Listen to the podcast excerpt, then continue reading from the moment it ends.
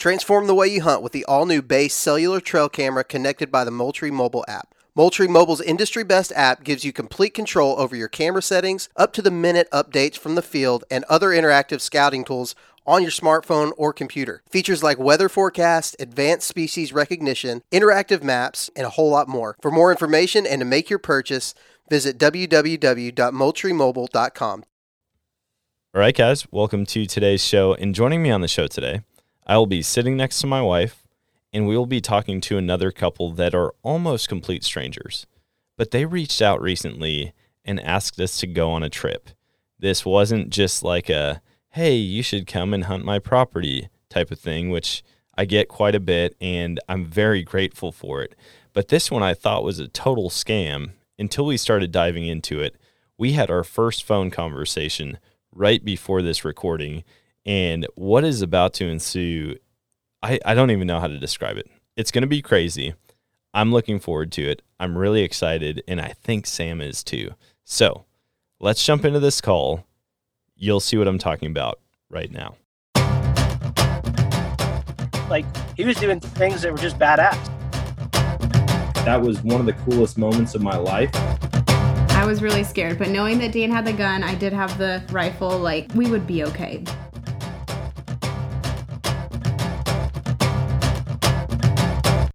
All right, guys, so I am constantly getting asked about the gear that I'm using, and the great news is that I've got it all listed out on Go Wild.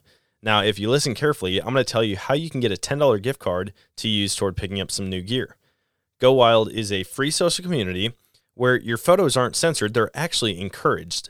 So much so that Go Wild will give you points for things like sharing your trophies, gear reviews, and inviting friends. Now, as you earn those points, you can unlock awesome rewards like gift cards and free swag, knives, huge discounts on brands like Garmin and Vortex, and so much more. Also, check this out. If you create a free account, you can unlock $10 just for trying it out. So go visit downloadgowild.com to get started. All right, guys, welcome to today's show. And joining me on the show today, it's actually me and my wife sitting side by side, but we are on a phone call with some fellow Wisconsinites, and their names are Emily and Tony Zastrow. Now, Emily reached out to us through email. It's only been like a week, days, right? Maybe, a couple days. And it was like, hey, would you guys like to go to South Africa and hunt? And I'm like, oh, sure. And let me guess, I got a free Toyota Tundra and you're going to forgive all my student loan debts, right? I thought it was a total scam. And then the detail that was in the email, it wasn't just like a clickbaity thing. She actually started talking about us and how she's followed us. And I was like, you know what? We're going to hop on a call. And if this person isn't fake or a catfish, then we might go to South Africa because that would be an amazing hunt. So, Tony, Emily, welcome to the show, guys. Yeah, we are happy to be here. What made you reach out? I guess that's the first question. We'll start there and then we'll move on from that. But what made you think like, man, Dan and Sam, I'm gonna see if they want to come to Africa with us? Yeah, very much a whim, and I thought I sounded completely crazy. It felt crazy, but we've had this trip planned for a year already, and it's in about a year, but all of our friends and people we would have invited or have invited have not been able to come for one reason or another. And I just don't want the spots that we have to go to waste, because we've done this once before and it was beyond all of our expectations. And to be able to share the experience with someone, I don't want it to go. I just don't want it to be the two of us. Yeah. Not that it wouldn't be great, just the two of us, but other people makes it should more be fun. Enjoying it too. Yes. And you guys, so I am approaching 38 weeks pregnant. So everything on my feed has been baby this and baby that. So Sam's videos started to show up, and I was watching her and really relating and really needed the positivity through this, and found out Dan had a hunting podcast, and my husband's a hunter who got me into it. And we tried to do a little bit of our own business last year, and it just felt very similar the way you guys are and the way we are. So I just thought, what the heck? maybe they would want to. Let's give it a shot. So we have the Instagram algorithm and me to thank for this, babe. You're welcome. Wow. You're the reason I get, I love that you're already patting yourself on the back and we haven't even gone yet. So how, I know you said that your husband, Tony, got you into hunting. Tony, how did you get into hunting? I mean, I know Wisconsin's kind of an outdoorsman's paradise, but did you grow up around it? Yeah, I started out just, you know, average kid running through the woods with a peeping gun, shooting everything that moved originally, but slowly worked my way to whitetail hunting with my family. And I did that for, you know, age 12 to 16, 18. And then I kind of got away from it for a while because I didn't have the passion for the whitetail hunting. I'm more of a get up and chase it down kind of a guy. I'm not a white tree stand hunter. Yeah. So much. So my buddies and I, we just started slowly getting into bird hunting after that. And, my buddy actually was stationed out in Montana, and he had the opportunity for me to go out there. So we went out there and started hunting there. And since then, it's just been chasing everything and everything in the sun. Nice. And then Emily and I met, and I got her into it, not the whitetail hunting because she hates tree stand hunting too. Yeah, still do. Yeah, that's me. I'm like, I have to sit here and do nothing. Like, yeah, I'm like, I have much better things to do with my time. Yeah, I have a hard time sitting still, so I have a real issue with that. So, but no, that's kind of how I got into it, and keep progressing and trying different crazy stuff. Yeah. So I mean, like going from whitetail and then out to Montana. I can totally see the draw out there because it's a whole different ball game than sitting, like you mentioned, up in a tree stand over a corn pile at 20 yards. Like you're actively moving. And if you want to see what's on the other side of the mountain, well, you just go and look, you know, there's very few property lines out there. Yeah. And that's my problem though, is I'm what's over the next hill kind of a guy. Yep. Let's go. I don't stop. It's always what's over the next one, you know, and all of a sudden you're way the hell back and you're like, oh man, it's gonna be a long hike out tonight. Yeah, that's part of the adventure though. I love helping people understand that there's more ways to hunt, because Sam, I mean, 2 years ago now, was her first season hunting, and we went and sat in the tree stand, and it wasn't very long. I mean, it was only like 2.5-3 hours that morning. Yeah. And she just looked at me and she's like, what do you do here? And I'm like, you sit and watch. And she's like, this is what you like. When you tell me I'm going hunting tonight, this is what you come out and do. And you love it. And you keep like, that's exactly right. And she's like, oh my gosh, I don't know about this. I don't know if that's like a female, and then all of a sudden she saw a deer and she was like, oh my gosh, there's a deer. And, you know, she kind of got hooked on that part of it a little bit more, but she is definitely the get up and go. Like, if I'm not moving, I might as well not be alive. Like, get me out of this seat, help me go and find a deer or an elk or a bear or whatever. And so I can see that side now. I mean, it's a big jump from Wisconsin tree stands to Western hunting. It's an even bigger jump from Western hunting to going to South Africa. Can you guys share kind of your first trip? What did that look like? How did you end up over there? And then what was the hunt like once you were there? That unique story, because that is an incredible jump. And I don't know if we'd ever would have just done that. Mm-hmm. But it was actually through a Whitetails Unlimited banquet, and they had one of these hunts listed as a silent auction item. And I wasn't along for this particular banquet, but Tony was, and on a whim, the opening bid was listed at like $400. So he just, let's do something crazy. He threw down the opening bid, and the night carried on. He didn't even think twice about it, putting in his tickets for all of the guns and stuff at the raffle.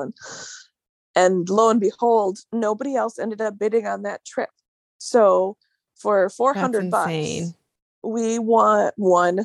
I say win, but he purchased. Yes.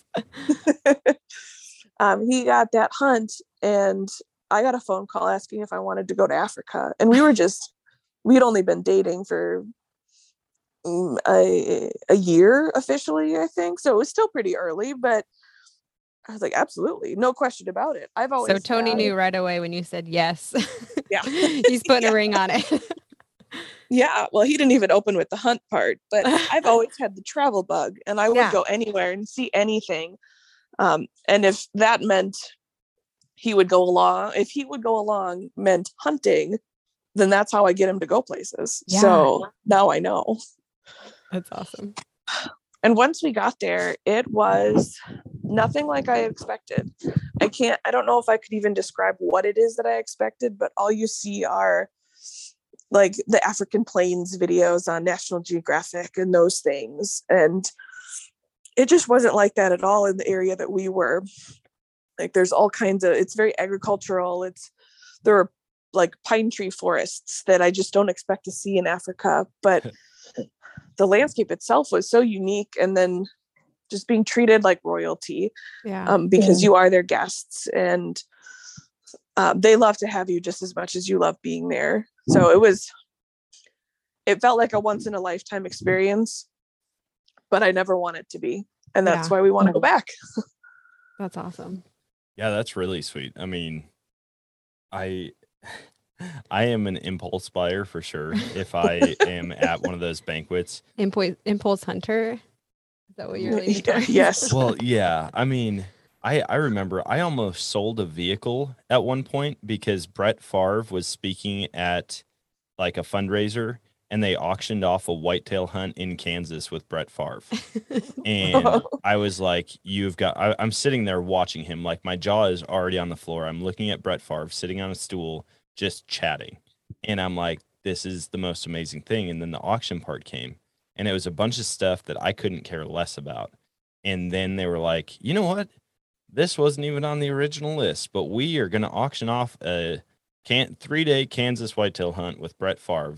And I looked at Sam and I was like, babe, if we bid on this, like we can pay for it later. I can sell the car. At like I will point, post the car to sell yet? It. Or just dating. I don't remember. No money. Like we did not have any of this. I think we maybe came. We were given the tickets to go. No, I was like I will maybe start biking to work every single day if I can go do this. And so I totally get that side of it. Like bidding, especially at those places, you're like, man, I want to win something. Yeah. Regardless, the money's going toward to a good cause, but right, the chance of winning it would be awesome. Well, I'd rather do that than go and spend, $50 on lottery tickets. Oh, for sure. If it's like, hey, I might win this brand new rifle or binoculars or a hunt. Yeah. That's way more worth it to put my money into. And I can't say we've ever been successful at anything else we've tried to win at those, but the Africa hunt that worked out in our favor. For sure. So then leading up to this one, so did you go with a bunch of people that first time? Well, yes, but not for the reasons one would typically think. We actually got married over there. We were going to go on the hunt anyway. We knew we were going to get married. So we added on, and the people, the business, the owners there were super receptive and excited about that idea to host their first wedding at the lodge there. That's so we cool. did that.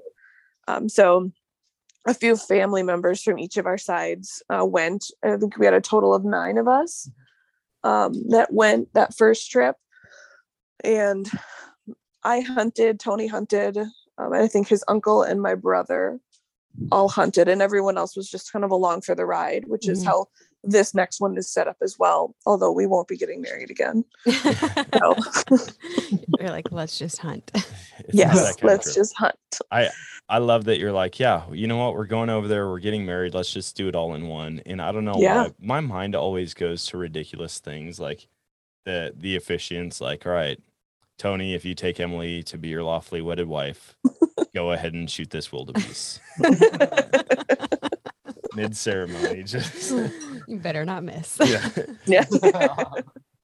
No, that's sweet. So you get over there. I mean, I'm sure there's so much going on. Your first time hunting in South Africa, you're getting ready for a wedding.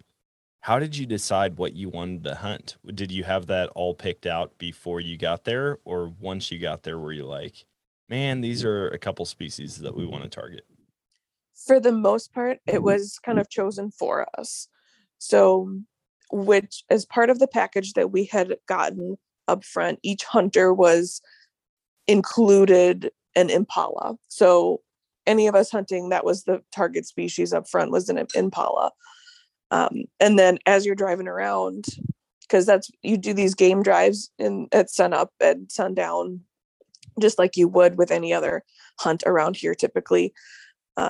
And you start to see all these other critters, and the guides know off the top of their head, like what the trophy fees are for each one. And they're not pushy, but they definitely like try to, they're salesmen and they try to convince you to, and if you say no, they'll leave you alone about it, but they definitely encourage you to shoot a couple extra animals. So yeah, like I was talked into it. I wasn't originally a hunter, but it was not hard to point that impala out. They're like, well, look, it's just sitting right there. You're like, I mean, I guess I might as well. I'm in trouble. I don't have to work on my like resilience and ability to say no before, because I already know. If we're driving around and me and Sam are sitting there, they're going to ask me, I'm going to look at Sam for approval and just wait for her response. And then we'd go from there. I'm too weak. I'm like, yes, you can. Yes. If you like that one, go ahead. Calculating the numbers in my head. How much is this going to cost? Okay, go. Right. That's once in a lifetime. We each got an impala, and then that obviously wasn't enough. We're over there. We might as well do one more. So Tony got a blue wildebeest as well. And then his young uncle got a blesbuck. Blesbuck, yeah. Which is some kind of antelope creature. Nice. Which most of the critters out there are antelope type. Yeah. Are these animals that you ever imagined hunting? I mean, like, were any of these like bucket list things that you wanted to do? Or was it more of a, man, this is crazy. We're in it. Like, we're here. We're going to shoot an impala and a blue wildebeest. Yeah, it has never been on my radar personally, which doesn't surprise anybody because I was not a hunter growing up. Even Tony, I don't think. No, I mean, it was never on my bucket list or anything. I never even planned on ever going to Africa either. Yeah. Until this came up, and I'm like, man, it'd be kind of cool. And after we did it, it's like, you know, it'd be really fun to go back. Yeah. So was this, Emily, your first hunt then, or when did you get into hunting?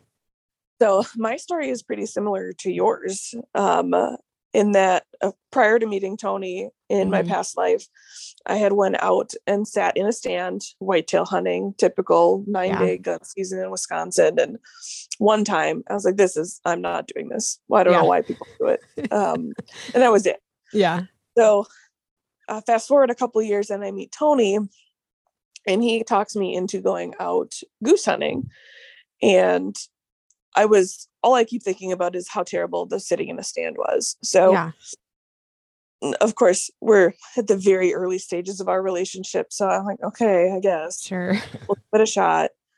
And it was so much fun. Could I hit the broadside of a barn? No, but that's okay. I couldn't either. It was such a different experience going waterfowl hunting, because you don't have to sit and be quiet the whole time. It's more about just hanging out with the guys and your friends. Yeah.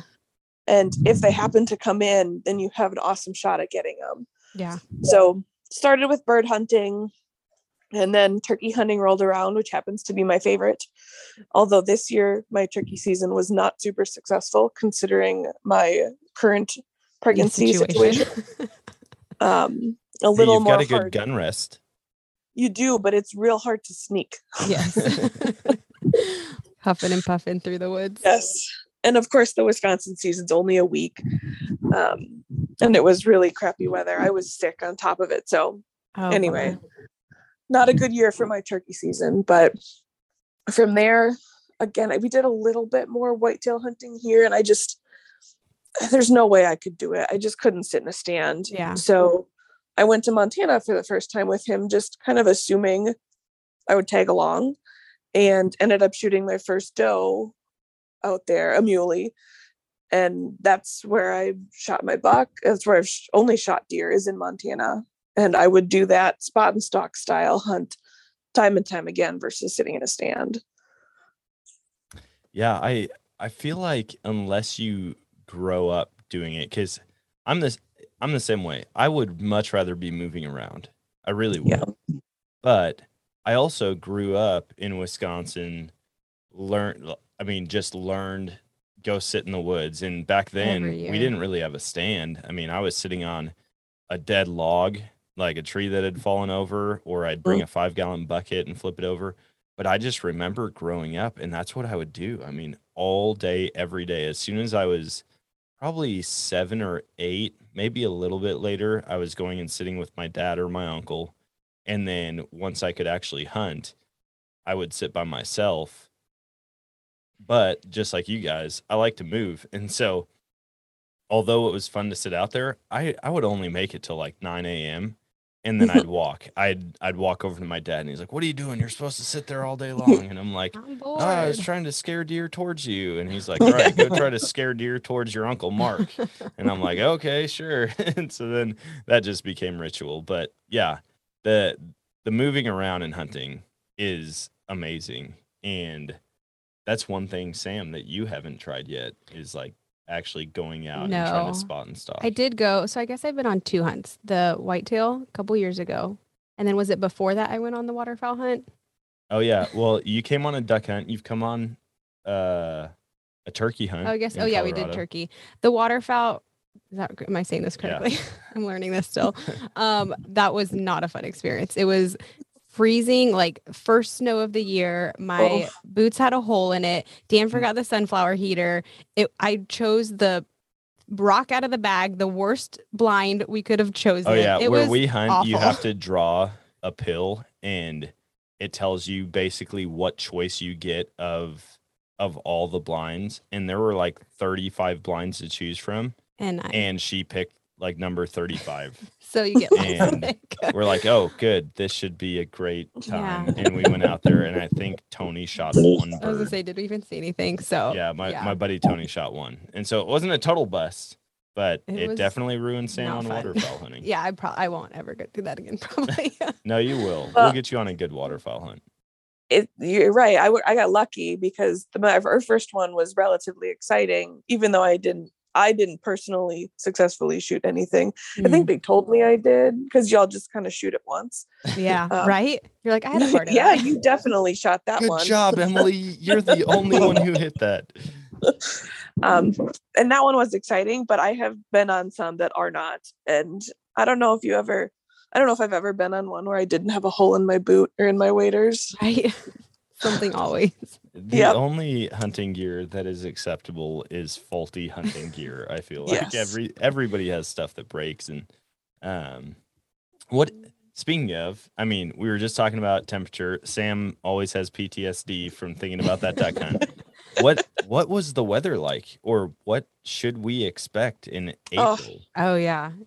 So we went in April the first time. So pretty good idea of the weather, and it was just gorgeous. It was probably upper 70s, low 80s every day, sunny. Oh, nice. I don't know if we saw a bug, like a flying bug, like you would see here in Wisconsin in summer. Praise the Lord. I figured the bugs there would be like pterodactyls. Yeah, like the mosquito net and everything you have to have. Well, we didn't have them where we stayed. And when we went into Kruger National Park, which was a couple hours east of where we stayed, there was more bugs because it was more of a wetter climate than the drier bush where we were. There you have mosquito nets, but where we stayed and roughly where we're going to be, I swear there was not a bug, and it was such night and day from a Wisconsin summer. Yeah, so the weather was beautiful. That's awesome. I can handle 70, 80. Yeah. But anything hotter than that, I'm out completely. Is it? Yeah. I mean, when it's summer here, is it like the opposite there? Yes. Because technically, I guess South Africa is in the Southern Hemisphere. Yep. And then obviously halfway around the world. Yep. So they typically, what do they say? Like November, December, January, they don't do a lot of hunting because it's just too hot. Okay. So April there is like, what direction am I going? Fall? That would be their fall. Yeah. Yeah. Very comfortable. And we would go out in the morning, like before sun up or just as the sun is rising, in sweatshirts. So you have those nice swings of temperature where it's always comfortable, but not too cold or hot either way. Nice. So beautiful time to go is April. You're convincing me more and more. I know. I'm so pumped to like hop on the website, see all the animals that they offer. And I mean, I'm pretty sure everyone's gathered from listening, but basically Emily sent the email, Dan and I read it, and we're like, let's hop on a call with them, make sure they're legit. We found out they're legit, and now we're basically going to Africa. Now we're planning a South Africa hunt with them. I mean, how can you say no, like hearing this and the weather and it sounds like an amazing place. And the fact that I can have fall twice a year, like that, that is every hunter's dream. Now that you guys have done it, what is the plan for this time? As far as animals go, are you going to stick with the same species or branch out and try something new? I don't know about me. I think it's, for me personally, we are intending, as long as she does okay on flights, to be determined, but to bring the 9-month-old that I will have at that time. So I don't know how much hunting I will be doing. I'll be doing a lot of riding along at least, but as far as Tony goes, I don't know. I imagine branching out a little bit. Yeah, I definitely plan on branching out. I would say definitely looking at getting a kudu, and possibly a zebra if I can talk Emily into it. Because that would be such a nice run. Yeah. I don't know. Those were the two that were highest on my list right now. Yeah. All right, guys, I need to take a quick second to tell you about a product that I've been using for quite a while now. It's called Bull Elk Beard Oil. If you've spent any amount of time in the outdoors, whether it's on the mountain, in the marsh, or in the woods, you've felt the effects of the wind, the sun, and the cold on your face. What this product does, it helps you look better, feel more confident, and it helps your beard keep its moisture. Not to mention, it smells great, so now my wife can't complain as much after I come home from a long week of elk hunting. Now I need to tell you, I've gotten to know Brian, the founder, over the past couple months, and he is an awesome guy. Brian made sure that all of these oils are made out of clean products right here in the USA. He also loves to give back to the outdoor community, whether that's through fundraisers for public land acquisitions, or even helping donate money to cover the surgery cost of duck dogs. He's an amazing guy, and he makes an amazing product. So go check out bullelkbeardoil.com and be sure to check out the subscription options so that you don't have to run out of your favorite facial hair product. Plus, you can use the code Nomadic and get 20% off your order. Yeah, I feel like those would be cool. I mean, I've thought about Africa up until you messaged me. I really didn't think that I would ever actually do an African big game hunt. Yeah, because the people that I did always think, you know, like what do I want? What would be cool? A kudu seems like an awesome one. An eland seems awesome. Yep. And they're huge. I feel like a warthog would be really cool. I don't know why. I just think about the Euro mount that you could get from a warthog, and I think about them like smoke. What's the movie? Is that Lion King? Yeah. As soon as you throw a Disney movie into it, it sounds like I'm a savage. Well, the warthog, I just think of the song. Yeah.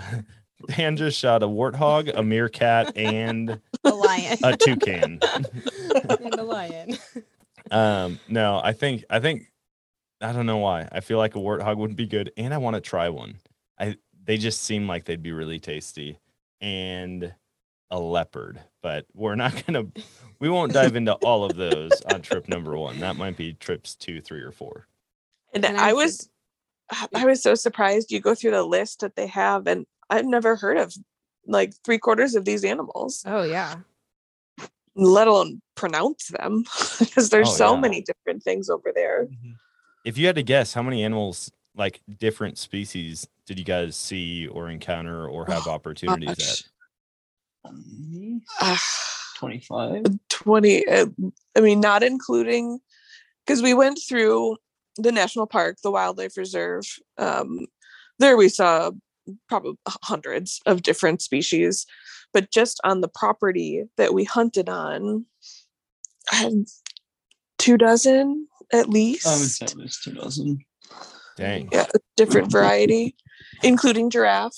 I mean, we had these really awesome wedding pictures, because on our way back from the spot on the land where we got married, we were all dressed up and decked out, and the giraffes were there. So we got some really awesome pictures with the giraffes in the background. That is so cool. You're going to have to send us one of those. The giraffe was her flower girl. Man, that is so sweet. Yeah. And I've watched, gosh, I don't know, 50 videos from Kruger National Park, because some of the most famous like animal battles that happen come from out of that park. And just watching the people cruising around in the, are they Land Rovers that everybody drives there? I mean, some type of like off-road vehicle, but like cheetahs hopping on top of it, and lions walking right outside, or you see elephants. And then the cool ones are the ones where it's like a Jeep with no top on it, and the elephant is chasing after them. I'm like, I don't want to experience that, but I do want to experience that. I would say you don't, because we went through Kruger National Park when we went, and those vehicles that you're used to seeing are like park vehicles. We went, our guide just brought us in his like van, his Volkswagen van. Yeah. Awesome. So we just went in that, and there was a situation where the elephants were in the road, and they were displeased that we were also there. And I wasn't super nervous until the guide put it in reverse, and we just started backing up really slowly. And the elephant was walking towards us. He was super cool as a cucumber. I was not. They are large animals when you're that close to them. That would be crazy to think that like you're not safe inside of a vehicle. No, I've never been in that situation. I've seen big animals from a vehicle, and I'm like, I'm not worried because I'm in a vehicle. You can't speak of these things, because this will deter my thought of going. I'm excited about it, but yeah, I feel like the animal encounters are going to be cool, and like to get pictures and videos of that too. I'm sitting here thinking like, okay, well, what do I want to get? Like, do I want to be the observer and just get one? But then I figure if you shoot one, you got to shoot another. But then again, I just want to also record Dan, and like, cause he's so giddy and he's dreamed about this and thought about it. And no, my goal for this trip for you is to get you to hunt a couple things. And then when I come back and my buddies talk about how awesome they are at hunting, I'm going to be like, my wife is a more badass hunter than you are. Speaking of that, I would like to point out that how long did you have to track your impala? It was a while. Mm-hmm. Was not a great. No. And mine just kind of fell over when I shot it. I'm not sure if she just scared it to death. I could have. Yeah. Good job, Emily. But wasn't hard to find mine. And if you ever want to see true like trackers and like actual hunters, our trackers for that trip were I don't even understand what they were following half the time, because they were just following, wasn't even prints in the dirt. Yeah. They were just following, I don't know, different colors in the dirt, like the animals kicked up or something. And we followed this impala probably 4 hours on almost nothing. And this guy, I don't know, they're just trackers, crazy. Like looking for broken spider webs in the grass. Yeah, oh my gosh. They know what they're doing. I've never watched somebody track an animal like these people track an animal. That's awesome. Like, I can't wait to see that side of it. Just a little bit of everything from, the tracking.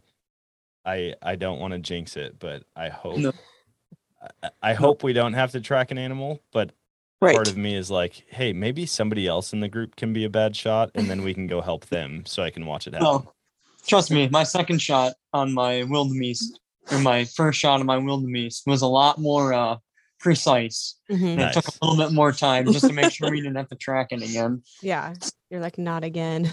Nope, we're not tracking this one. And if you injure an animal, you pay for it, because whether you recover it or not. Mm-hmm. Because that could be an animal that's lost, just not there. So, I mean, you never want, as a hunter, you never want to just injure it and not recover it. Sure. But there's also monetary value to it when you're mm-hmm. out there hunting. Yeah. No, I love that. I think that's awesome that it's like, hey, even if we don't recover it, if you hit it, you're paying for it, because that makes the hunter be, makes them be more responsible for mm-hmm. it, and just have that in the back of their mind when, you know, they're pulling the trigger. Speaking of shooting, I know when we had talked, we haven't talked about it on the podcast yet, but you said you could either rent one of their rifles or you could bring your own. With their rifles, did you get to, do they take you out and shoot, make sure everything's sighted in, or is it kind of like, you just have to trust that it's on? At least with our first experience, yes, we got to shoot. Everybody that was going to hunt shot their rifles first to make sure you felt comfortable with it. So you aren't just going in entirely blind and trusting what they have. So that was helpful to at least get a feel for it first. Also maybe not worth mentioning, I don't know, I thought it was interesting, they use silencers on all of their rifles. Suppressors, sorry. Nice. Suppressors. I wouldn't have known the difference. I mean, it's cool. Like the suppressor to bait here in the US, you have to pay a lot more for it. But if you look at most places in the world, they either recommend it or like make it to where you have to have one in order to hunt. And part of it's like the noise. Obviously, hearing protection, you don't want to scare every animal off. And the difference that a suppressor makes versus unsuppressed, especially on, you know, those bigger calibers, is insane. Mm-hmm. Yeah. Yeah. No, one of the PHs, or like the professional hunters, as they call them over there, said they can get a suppressor over the counter. Mm-hmm. But to get a firearm, it can take up to 9 to 12 months. Oh, wow. So it's just kind of backwards from what we're used to here. Yeah, that's crazy. Do you know what caliber you guys were shooting over there? Yeah, 300 Win Mag. Oh, nice. Dang. I feel like I need to start practicing now. Oh, we're going to be shooting a lot. We will definitely be. But part of me is like, man, I would love to have my own rifle over there.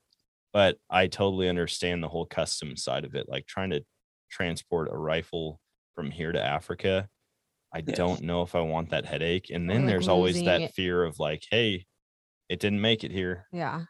Nope. What distance did you shoot? Is that right, Dad? Oh, I don't remember. Yeah. I'm like, how far do I need to start practicing? I would say under 100. Okay. The grass is pretty tall. There's a lot of bushes and there's a lot of stuff going on. It's not like 100% grassland. I think they recommend being officially recommend being a solid shot at 50 yards. Okay. Oh, but we probably go to 100 just to be safe. What do you know about opportunities with a bow? Could I potentially hunt with a bow instead of a rifle? You could, but I think he's grabbing the paper now. I think they require a 10-day minimum for a bow hunt. Do you just have to extend it then? That's really what I just have to stay in South Africa longer. Dan does not need any new ideas. My mind automatically goes to like childcare, and I'm like, oh my gosh, someone's gonna be stuck with my kids for 10 days. Don't make it hard on yourself, though. Any dangerous game too, I think you need to extend it and need a minimum of 7 hunting days, whereas ours right now is only booked at 5. Yeah. Oh, okay. So there are certain species they require more time just because it's more challenging. It's not just out there. Yeah. Like and we talked about this on the call earlier, but what is the website or company that you guys have gone through And would you recommend that same company again? The one we did? Yeah. The one we did was African Trophy Pursuit out of Polokwane, South Africa. I won't spell that for you, but if you just Google African Trophy Pursuit, their website should be among the top selections there. And I would 10 out of 10 recommend them to anybody interested in going. It's a family run operation. The husband and wife were super communicative, very informative with us, talked to us through the whole process, and they hang out with you too. Cool. Like, you're not just left to your own devices. It really feels like you're just on a trip with a bunch of your friends. Yeah. They like welcome you in. Yeah, you, like, absolutely. Family. Is there a pool where we're going? Where we're going? I believe there is. Because the new website or new company is the one we're going through this in 2023 is Numidon. And there's a new for us, so I've never been there, but I believe there is a pool from their website. I can't remember off the top of my head. Like, I'm if we go out to the African safari, like chilling in the pool. Well, no, I'm thinking about like, if I go out and I get two animals early on, I'm going to have to distract myself somehow, so I don't just pay for more and more and more. We're going to have to set like a budget before we go. Like, but I'm sure it's going to be one of those things like you hit your max and you're like, but there's this one more right in front of me. Oh man, that's going to be so interesting to have it kind of a la carte. I can just pick and choose. And they were trying to get you to basically call one. Like, there was a sesame. I don't know how to say it. Some kind of antelope creature. He was well known in the group. I think he had a wonky horn, older, and they said, we'll give him to you for half. Oh. And well, he was causing issues. He was pushing smaller sesames through the fence, and it was just becoming a problem. Yeah, he was killing the other animals. Yeah. So they wanted to just get him out of the herd. But even half on a $5,000 animal is a lot. Yeah. I'm going to need this pricing list ahead of time so we can. Sam's like, this is a no-go zone. Tell me, how many cull animals do you have that I can just come and take out the problem? Because you were explaining, you said one bullet is 619. So is that like... Yes. Most of them are in that range, but then there's the more expensive ones. Well, just the shot itself, for you to take that shot, it was $40 a day in US dollars to rent the rifle, and then $619 a shot that you took. So the trophy fees themselves are entirely different. I was thinking $619. Oh no, so, $6. Okay, so you pay for the piece, you pay for the ammo, but then each animal I'm gonna need that price list. It is right on the website. Be a good shot if it's gonna be $619. I was like, $619 for an Impala, like that's not bad. Oh well, yeah, you were thinking like per animal that you shoot at, it costs you that. Okay, yeah. That makes a little more sense. I'm like, yeah, no, ammo is not that expensive. I know it's increased, but it's not that much.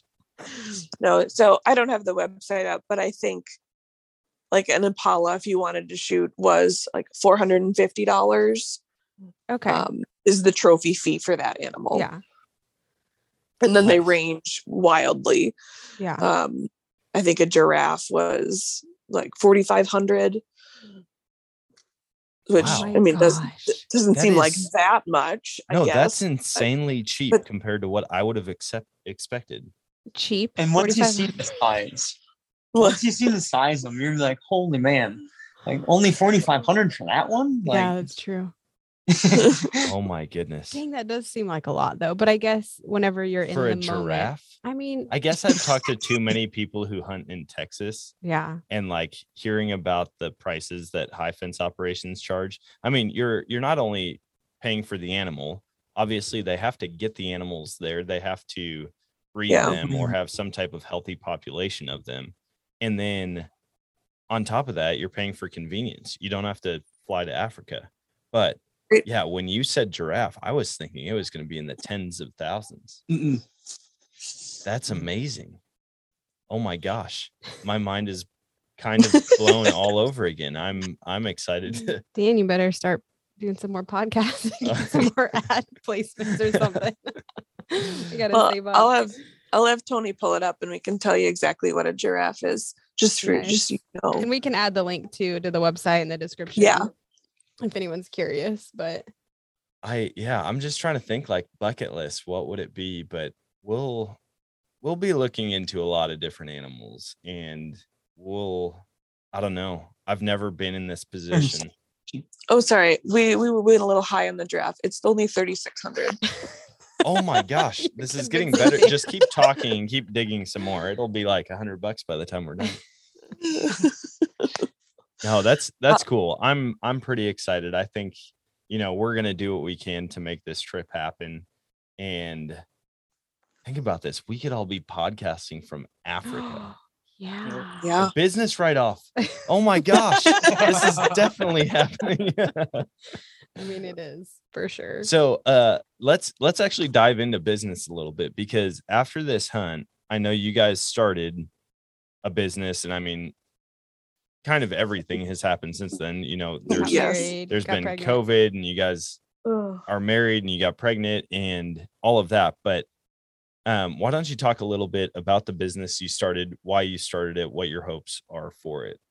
Yeah, well, hopes, very early stages. So like you said, life just happened, and it's been mostly an idea of mine for a while, but I was able to plan our Africa trip for 9 people to go. I often take the lead on anytime we go to Montana. We've done Arizona together. Mm-hmm. And I just, he's the hunter, although I do it, he's the hunter, and he just wants to go and shoot his animals. I deal with everything behind the scenes because I'm the traveler. I like that adventure. So to combine our two passions, I started something called The Traveling Hunter, and my hope for that was to help other people plan those same trips, not those same trips, mm-hmm. but to be that resource to do the planning stage, so they didn't have to worry about it. They're just worried about going on the hunt and enjoying it. Yeah. So that's the general idea, whether it be stateside, doing any kind of hunts in Montana or Colorado, things like that, whether it be with a guide or just a DIY operation. I'm happy to help with those types of things. The DIY stuff, Tony's probably more of a resource than I would be, but I can help you book a flight. Yeah. For sure. And it also doesn't have to be rugged. Like, I can tell you, I'm not going to be out sleeping in the back of our tundra hunting elk like he did a couple years ago, but I get an Airbnb and that's our home base. Lamping. We just need to all start going hunting all over the place together, because Sam would love to just go hang out in an Airbnb. I'm all for it. In Montana. We've been talking about our 10-year and wanting to go to Hawaii. Well, there's a lot of things that you can hunt and fish for there. And I'm like, see, that's what I need to do. I need to pair up this hunt with another couple. Me and the guy go hunt, and Sam can sit and drink pina coladas on the beach and Malibu and Coke. Malibu and Coke, yes. Or Italy, ibex. Italy and ibex. Oh my gosh, that would be an amazing hunt. The other one, we were originally planning before COVID hit to do spring of 2021. Tony and I were going to do Himalayan tar in New Zealand. Oh man. Which is really a goat thing, but I have zero interest in hunting the goat, but I wanted to go to New Zealand. New Zealand would be amazing. I've always wanted to do red stag there. So pretty. I feel like that would be a ton of fun. But yeah, New Zealand is a whole different world. That was my problem. My holdup with, COVID happened, so New Zealand shut down, but my holdup was I didn't have anybody to go with, because I didn't want to climb into the mountains to hunt a mountain goat. Yeah, I just wanted to enjoy New Zealand, and doing that by yourself isn't as fun while he's up hunting. Yeah. So we could make a thing out of this. Couples who hunt. Yeah, the hunting couples. Yes. That's a good idea. It's going to be like a speed dating service or like an match.com for other hunting couples. To the ladies like, get along, to the guys get along. Swipe left if your budget is this and New Zealand interests you. Now you're talking. Swipe right if one of you hunts and the other one doesn't. I could get behind that. We've talked about it all. Like me and my hunting buddies have talked about planning family trips where all the ladies could get together. And then we quickly realized, like, with our kids, that means we have to convince our wives on their vacation to hang out with the children. Mm-hmm. And so I'm like, or we figure out childcare. Exactly. Right. But man, I'm excited. Well, I'm excited to see too how your business plays out. You know, once baby comes, you guys get settled in. Like Dan and I talk about this a lot, that hunting sometimes seems far off, or even Africa, talking about it. Like, we would have never expected to do something like this. So having, you know, you as an expertise and sharing from your past and like how it works and whatnot, having those like resources is part of, you know, the hardest part of going out and actually doing something. So yeah, it's such a great resource to people. Yeah, it can be overwhelming just thinking about a new place and all that would go into it. And so I love the business idea behind what you're starting. And I feel like people all over the place, no matter where they are, you know, growing up in Wisconsin or in a big city somewhere, need to understand, like, there are so many opportunities out there. Most of them, if you put a little time into planning, they're attainable. They're definitely attainable, and they're probably not that crazy of a budget if you want to go and do an out-of-state hunt somewhere, or even an international hunt and pair it as a vacation or a wedding destination.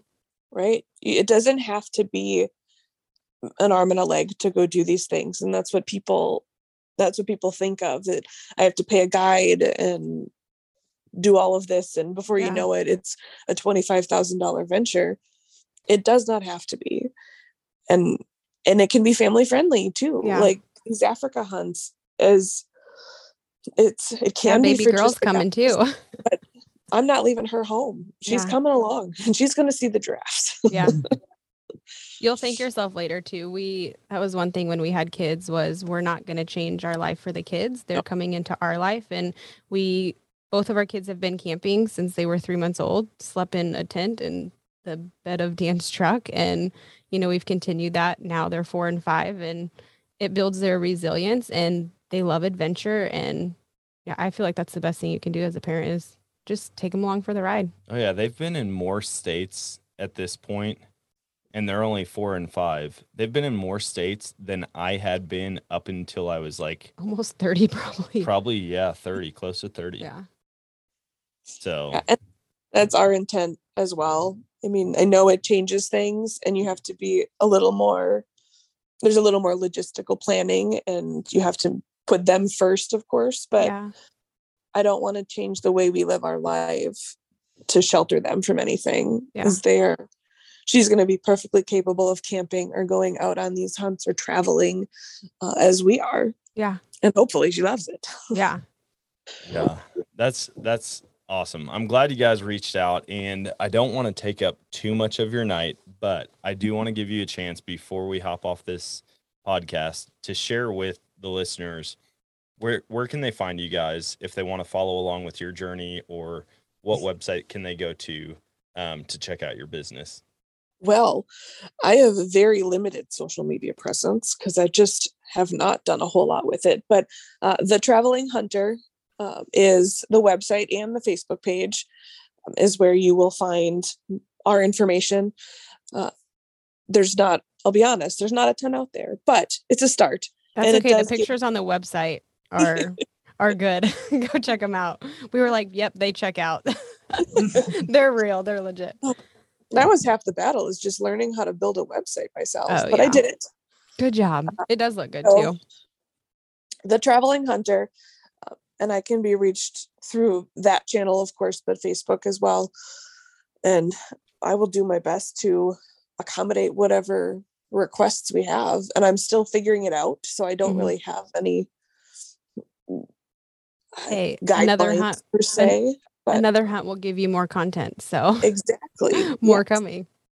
More to come, for sure.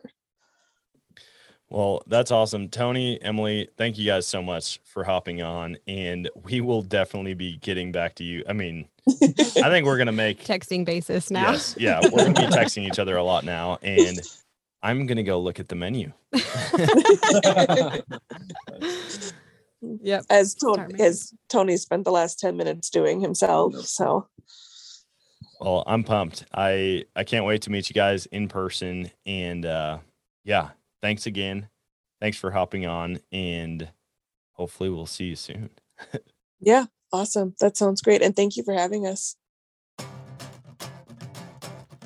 And that is going to wrap it up for today's show. What did I tell you? I mean, what a wild deal. Complete strangers saying, hey, you guys should come to South Africa and hunt with us. And now we're planning on it. I mean, I think there is a very high chance that we go and do this hunt with them. And what's crazy is that there's 8 spots, but they're not all full. I think there's still 4 open. And so this is going to be wild. I don't throw this out there to listeners all the time. I mean, I don't throw invites out to just like literally anybody, but if going to Africa and hunting with the 4 of us is something that intrigues you, reach out. Shoot me an email, hit me up on Instagram, and maybe it'll be a good fit. We can share more details, and Emily is getting more of that lined out for us. And so, yeah, I guess that's all I can say. Shoot me a message. We'll see what happens. And until next time, always choose adventure, and God bless.